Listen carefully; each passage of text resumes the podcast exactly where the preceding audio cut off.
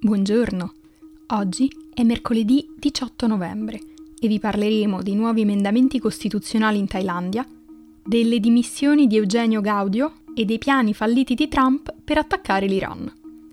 Questa è la nostra visione del mondo in 4 minuti.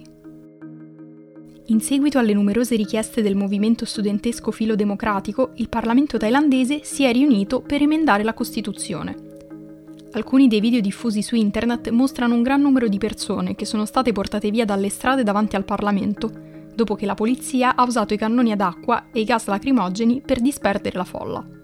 Durante la sessione congiunta di due giorni della Camera e del Senato verranno votate sette bozze di emendamenti costituzionali. Le mozioni che saranno approvate dovranno passare in seconda e terza lettura almeno un mese dopo il voto di questa settimana. In seguito all'abolizione della monarchia assoluta in favore di una monarchia costituzionale nel 1932, la Thailandia ha avuto 20 costituzioni. A questo punto si ipotizza che il Parlamento istituirà un comitato per scrivere una nuova bozza, che medi tra le richieste dei manifestanti e la volontà del primo ministro Prayut Chanocha di preservare la situazione attuale. Se così fosse, il processo potrebbe andare avanti per molti mesi. Inserire la modifica di qualsiasi aspetto della monarchia è fortemente osteggiato dal governo, che la ritiene intoccabile. La sessione congiunta del Parlamento è l'ennesimo tentativo del governo thailandese di togliere ogni iniziativa al movimento filo-democratico, che oltre a chiedere cambiamenti costituzionali e riforme alla monarchia, vuole che il primo ministro e il suo governo si dimettano. I manifestanti sostengono che Prayut sia tornato al potere in seguito alle elezioni dello scorso anno perché le leggi erano state cambiate, favorendo il suo partito filo-militare. Inoltre, il movimento filodemocratico considera la Costituzione scritta e promulgata sotto il governo militare antidemocratica.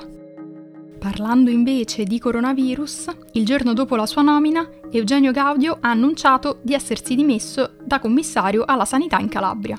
Il medico ex rettore della Sapienza ha spiegato di aver preso questa decisione per dei motivi familiari. In un'intervista a Repubblica ha detto chiaramente che sua moglie non aveva intenzione di trasferirsi in Calabria e che un lavoro del genere deve essere svolto con il massimo impegno. Gaudio è il terzo commissario alla sanità a dimettersi dopo Saverio Cotticelli e Giuseppe Zuccatelli. Cotticelli ha presentato le sue dimissioni dopo aver dichiarato che il numero di contagi in Calabria non fosse così preoccupante da renderla una zona rossa. Zuccatelli, invece, aveva abbandonato l'incarico in seguito alla diffusione del video in cui afferma che le mascherine non servono a limitare i contagi. Infine, spostandoci negli Stati Uniti, secondo l'inchiesta del New York Times, la settimana scorsa Donald Trump avrebbe chiesto ai suoi consiglieri se avesse delle opzioni per attaccare gli impianti nucleari iraniani. Il presidente uscente avrebbe fatto questa richiesta dopo aver letto un rapporto dell'Agenzia internazionale per l'energia atomica, che sottolineava un aumento significativo delle scorte di materiale nucleare da parte di Teheran. Il bersaglio più probabile per l'attacco sarebbe stato Natanz, dove l'Agenzia internazionale per l'energia atomica ha riferito che la riserva di uranio era 12 volte superiore alla quantità consentita dall'accordo Joint Comprehensive Plan of Action, che Trump ha abbandonato nel 2018.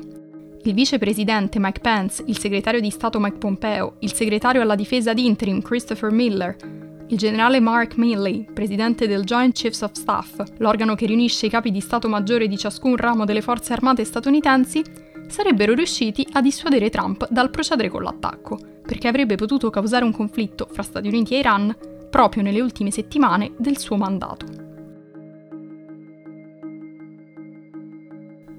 Per oggi è tutto. Dalla redazione di The Vision, a domani.